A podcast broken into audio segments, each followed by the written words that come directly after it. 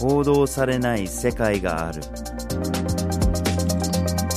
グローバルニュースビュー GNV ポッドキャストへ。ようこそ。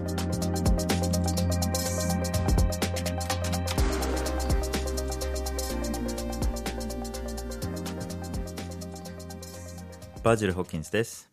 岩根あずさです。今回のポッドキャストのテーマは船の墓場です。はい。船の墓場って聞くとちょっとこう、あまりイメージしづらいかもしれないんですけども、うん実際に、まあ、テレビで見たりとか港で見るような大きな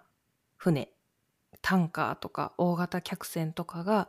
最終的にどこで処分されているのかとか、そういったことって意外と知られていないことですよね。そうですよね。でも実はこのコロナ禍でその解体が増えてたりしてるところもあるみたいですね。特に大型客船ですね。で、まあ、やっぱり観光業が崩壊してしまってその大型客船の需要が減ってきたっていうことで結構次から次へと売却され解体されるっていうことになっちゃってるんですよね。でこの大型客船っていうのは本当にものすごい大きさのものを指すんですよね。うん。10万トンとか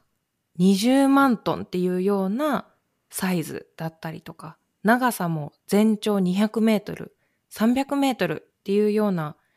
ものすごく大きなものなんですけども、うんどこでどのように解体されているのかということを今回着目していきたいと思っています。ですね。まあ、今回多くの大型客船の解体はどうやらトルコで行われてるみたいなんだけれども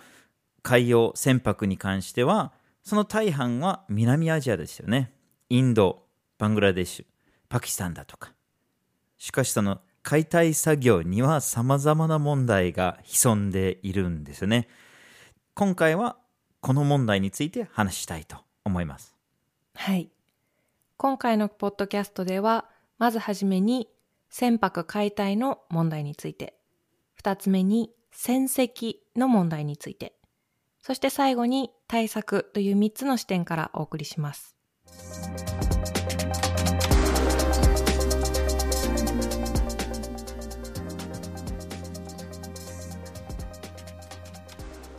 ではまず最初に船舶解体の問題について話をしましょはい。で今回の話に出てくる船舶というのは基本的には海洋船舶のことだと思ってください。うんつまり国内で使用されている漁船とかは基本的には含まれていません。太平洋を行き来したりとか大きなコンテナを運ぶような船舶のことを今回メインに話していきます。う。はい。でこの海洋船舶なんですけども一度作ったらずっと使えるわけではなくてもちろん寿命というものを迎えます。だいたい25年から30年ぐらいというふうに言われています。つまり25年から35年経つと最終的にはどこかの海岸に引き上げられて解体場で解体されるというふうになっています。はい。で毎年だいたい900隻ぐらいの海洋船舶が寿命を迎えて解体されているという状況になっています。この解体なんですけども、実は海洋船舶、あらゆる部品がリサイクルできるんですね。例えば、金属の板の1枚まで、ボルト1本までリサイクルできるという非常にこうリサイクル効率が高いと言っていいのかわからないんですけど、一方でこの海洋船舶作られる時には最終的にリサイクルするということを念頭には作られていないんですね。つまり海の上でバラバラになってしまっては困るので非常に頑丈にバラバラに解体できないように作られているんです。でこれは海洋船舶としての安全性を保つためには必要なものである一方で、リサイクルするときにはこれが非常に大きな障壁となってしまって、バラバラにするのが非常に大変というのが一つの特徴であるというふうに言えます。そうですね。世界のいろんなところで解体が行われたりしてるんだけれども、その大半は南アジアですね。世界の海洋船舶の解体の4分の3以上はインド、バングラデシュ、パキスタンで行われてるんですね。で、なぜこの南アジアが多いかっていうと、まあ、人口が多いっていうのは一つあるかもしれないんだけれども、純粋に安いからっていう理由が大きいんですよね。うん。まあ、解体場っていう話あったんだけれども、まあ、船自体が非常に大型のものなので、ものすごく大きい大型の施設をイメージされるのかもしれないんだけれども、南アジアの多くのところではそういう施設があるっていうよりかは、もう浜辺にそのまま引き上げられるっていう状態で、その浜辺のままで切っていくっていうか、解体していくっていうのが現状なんですよね。うん。で、なんでそんなに安くできるのかって言ったら、もちろんその施設も関連するんだけれども、それよりはやっぱりその労働基準だとか、まあ、環境基準が甘いっていうのが大きいんですよね。まあ、要は低賃金で長時間労働になっても大丈夫だっていう現状になってしまっているし、いろんな環境上の問題が発生しててもそれを守らなきゃいけないとかっていうそういうコストも抑えることができて、まあ、安くできてしまうっていうのがまあ現状ですよね。うん。で、この労働基準が甘いっていうのは、ただ単に長時間労働という問題だけではなくて、様々な危険も伴います。うん。例えば本来であれば必要なはずの安全装備が不足していたり、時にはこの解体作業に従事する人は重機を用いずに大きな大槌とメタルカッターを自分の手で持って、で安全装具などはつけずに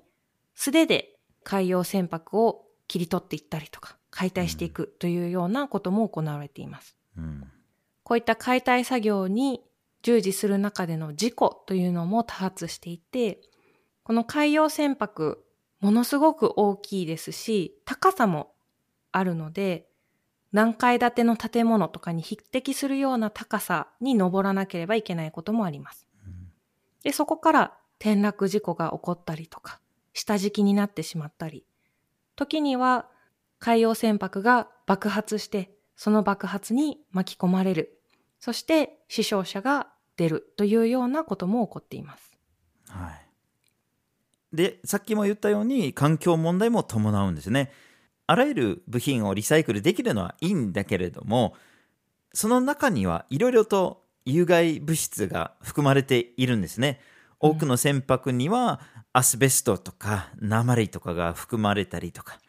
あるいはその重油とかいろんなその有害液体が含まれてて、そういうのが漏れたりしちゃうんですね。で、例えばそれは労働者にとってもやっぱり有害なものになってたりするんですね。怪我で負傷とかしなくても長期的に例えばアスベストとかをいっぱい含んでると将来的にいろんな問題が発生しますし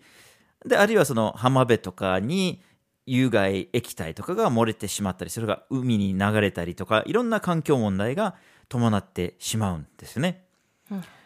なのでやっぱりこの南アジアでのその解体場での問題がたくさん含まれているのですね。はい。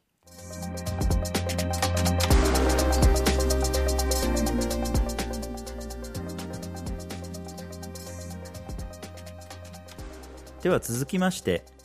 船籍の問題について話をしましょはい。で先ほど話したような海洋船舶解体にまつわる様々な問題があるんですけども、この問題、一体全体、誰が責任を取ればいいんだという疑問が湧いてきます。う。うん。で、一つは、この海洋船舶の解体を行っている南アジア諸国の政府がきちんと規制をしたり、取り締まりをしたり、労働環境を整えたりというようなことが一つ挙げられます。うん。で、さらにはそういった規制をきちんと守るというような海洋船舶の解体上のオーナーの責任というのももちろん含まれてきます。うんただ、それだけではなくて、船のオーナーの責任というのも非常に重要になってきます。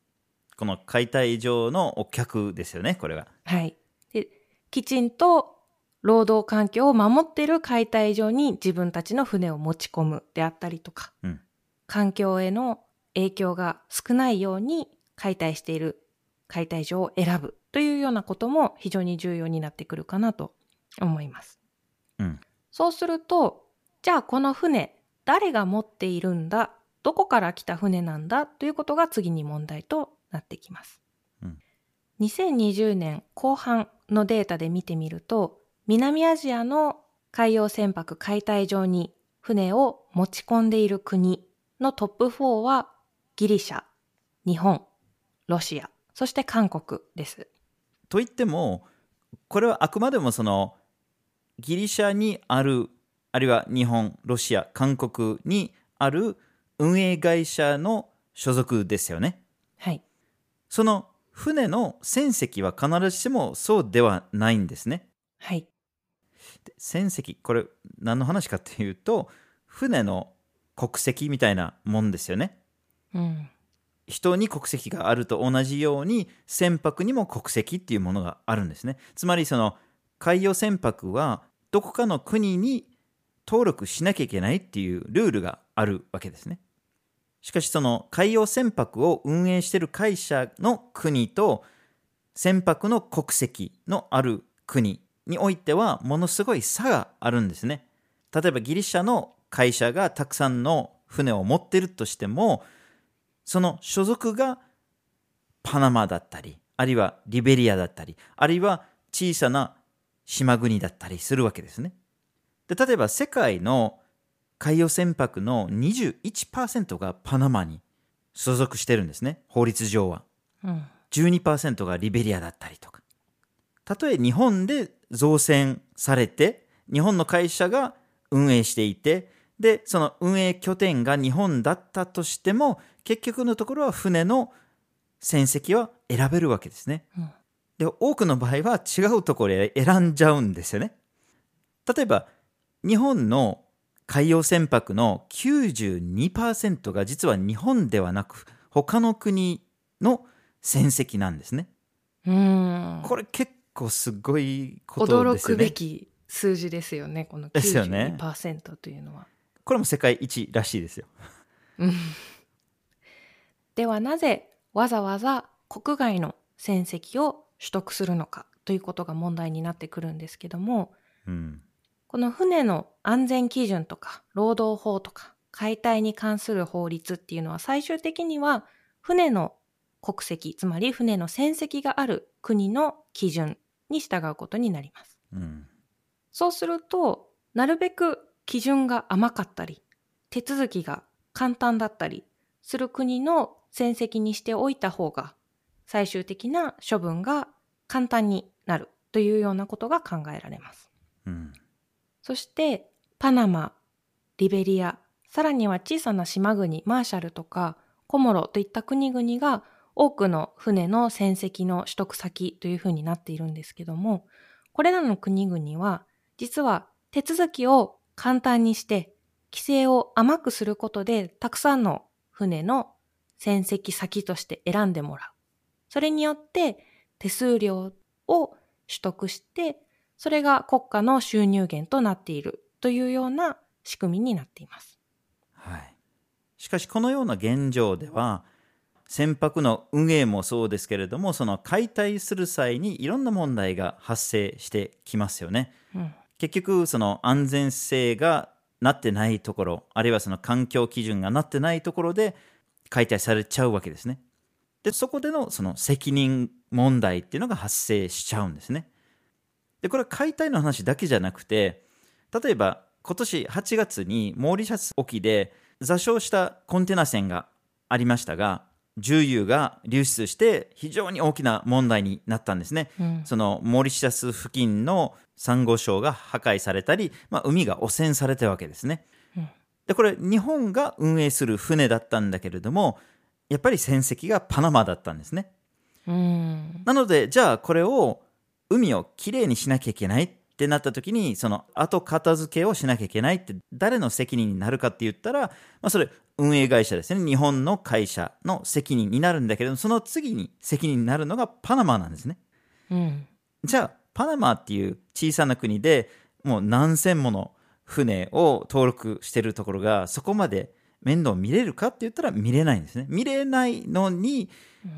登録を引き受けてしまうんですね。まあみんなにとって都合がいいわけですよね。うんで、これはやっぱりすっごい難しい問題であって、例えば欧州連合ですね、EU ですね、EU の法律では船籍が EU に登録されている場合、南アジアの環境が整えていないような解体場で解体することは禁じられているわけですね。うん例えばじゃあギリシャに登録されている船はやっぱりそのバングラデシュの危険な環境に悪いような解体場で解体できないんです。だけれどもこの船籍っていうのはこれ簡単に変更できてしまって多くの場合はたとえギリシャ籍のものであったとしても最後の最後解体する直前にパナマに書いたりとかリベリアに書いたりとかっていうふうにしちゃうわけですね。それはまあどうしようもないというか止められないというかうんで結局のところはそういうような問題はなかなか解決できないっていうことになってしまうんですね。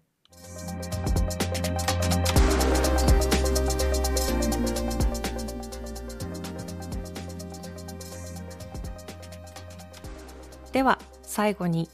これらの問題の対策について話をしていきましょはい。船舶の解体っていうのは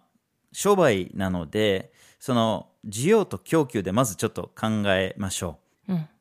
解体場のオーナーにすればお客が来ればつまり船を持ち込む運営会社があれば商売できますしでそこで働いてもいいと思う人たちがいてもその商売は成り立つわけですよね。うんで例えば南アジア諸国はまあ人口が多くてしかも結構極度の貧困も蔓延しているところもまだあるんですよね。うんそうすると、まあ、危険であろうときついであろうと汚いであろうと働く人はやってきちゃうんですよね。でその運営会社からすればそこでの解体が安いってなればいくらでもやってきますよね。そうすると売る側も買う側も改善するインセンティブがなかなかないんですよね。はい。で、さらに、この海洋船舶の解体という話に限らず、南アジア諸国というのは、労働者の保護という部分において、政府の規制がまだまだ追いついていない部分も非常に多くあるんですよね。うん。で例えば低賃金の問題であったりとか、働き手の安全性の問題とか、労働者の人権の問題というようなことがまだまだきちんと守られていないというのが現状で、これはよくアパレルの縫製工場なんかも問題になることがあります。この高所得国で非常に人気のあるアパレルブランドの服を縫っている工場というのが南アジア諸国、例えばバングラデシュとかにすごくたくさんあるんですけども、そこで働いている人たちも非常に危険で低賃金というような状況で働き続けてしまっているというような問題もあります。はい。だけれども、国際レベルで見たらいくつかの動きはあるって言えばあるんですね。で、そこで2つの国際条約を簡単に紹介したいんですけれども、1つはバゼル条約ですね。これは有害廃棄物の国境を越える移動及びその処分に関する規制なんですね。うん。要するにその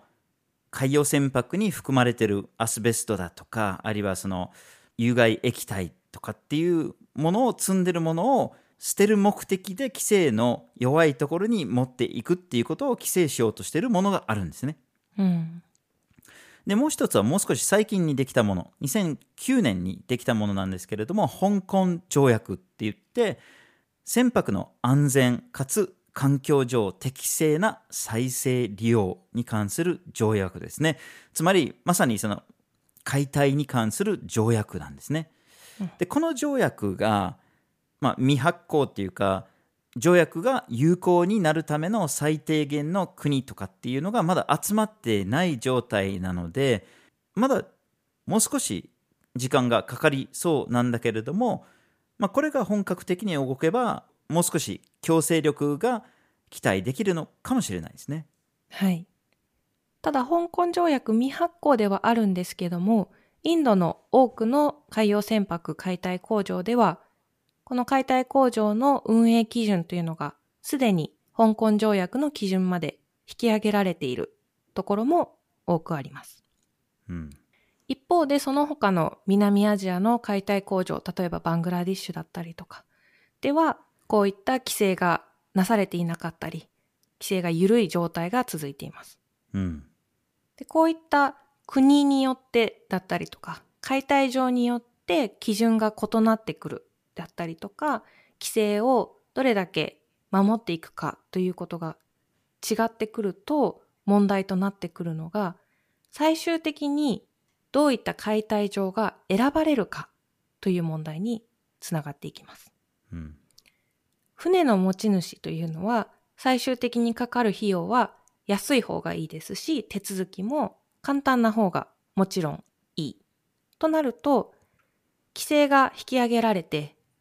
労働環境が改善されていたりするとその分費用も高くなったりする可能性があるのでこの解体上の状況が改善されているところでは顧客が減って規制が追いついていない地域にどんどん顧客が流れていくという可能性が非常に高くなります。うん。これが大きな問題ですよね。はい。で、これが原因ということまで確証を持っては言えないんですけども、今年インドではこの解体場に持ち込まれる海洋船舶の数というのが減っているということがあります。うん。で、もしかしたらこの規制の違いっていうのがあるかもしれないという中で、どうやって全体として足並みを揃えて規制を引き上げていくかということが今後さらなる課題となっていくと考えられます。うん。ただこういった状況を改善しようとしているのは解体場の持ち主だったりとか解体場がある国だけではなくて船の持ち主側も状況を改善しようとするような動きも見られています。うん。例えば世界の大手貨物船の運営会社というのが自分たちの船が最終的に解体される解体場においてどういった基準が設けられているのかというのを選ぶ基準にしたりということもあります。はい。特にこの問題が近年注目されるようにはなってきてる部分があって、やっぱり大手にとってはイメージのことも考えてる部分がありますよね。うんこれは一つの改善のきっかけになってたりしてるのかもしれないですね。はい。で、さらに訴訟を起こす人というのも出てきました。うん。解体場で怪我を負ったり、時には命を落としたりということがこれまで非常に多かったんですけども、こういった死傷者を代理する弁護士が損害賠償を求めて法廷に立つということも増えてきました。はい。まあ、このように少しずつ改善が見られている部分があるのかもしれないんですけれども、問題は解体だけではないんですね。もう一つ問題になっているのが、放棄されている船舶です。うん。で、これやっぱり解体するコストが高かったりとか、あるいはその純粋にメンテナンスできない時に放棄する運営会社とかオーナーとかがいたりするんですね。で、そうするとその場でまあ錆びていってっていうか、だんだんこう自然と崩壊してしまったり、まあうん中身が漏れたりするっていうこともあったりするんですね。政治的な問題に巻き込まれた場合もあったりするんですね。今世界で特に注目されている2隻があるんですけれども一つはイエメンにあります。イエメンは非常に大きな紛争で、まあ、政府がほとんど機能してなくて反政府勢力が占領しているところに石油の多く積んだ船がずっと止まった状態で放棄されてるんですね。これいつ大量に石油が漏れてもおかしくない状態です。うん。もう一つはカリブ海のトリニダード・トバゴに放置されているベネズエラの船です。これも政治的な問題で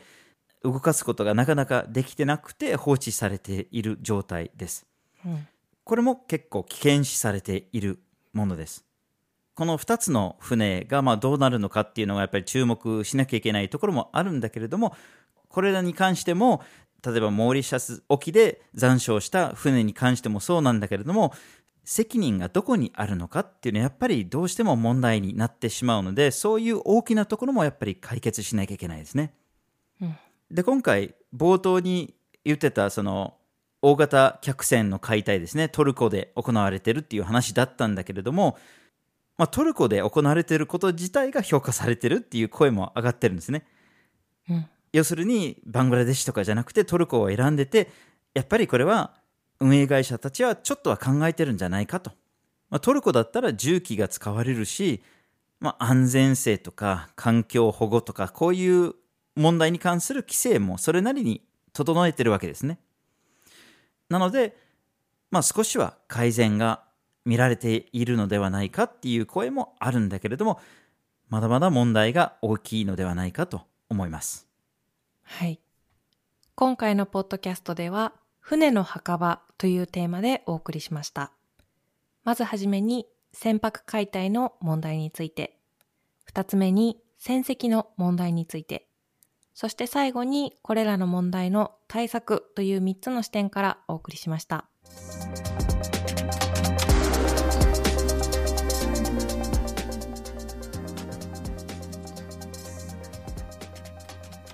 GNV は毎週木曜日19時に新しい記事をアップしています。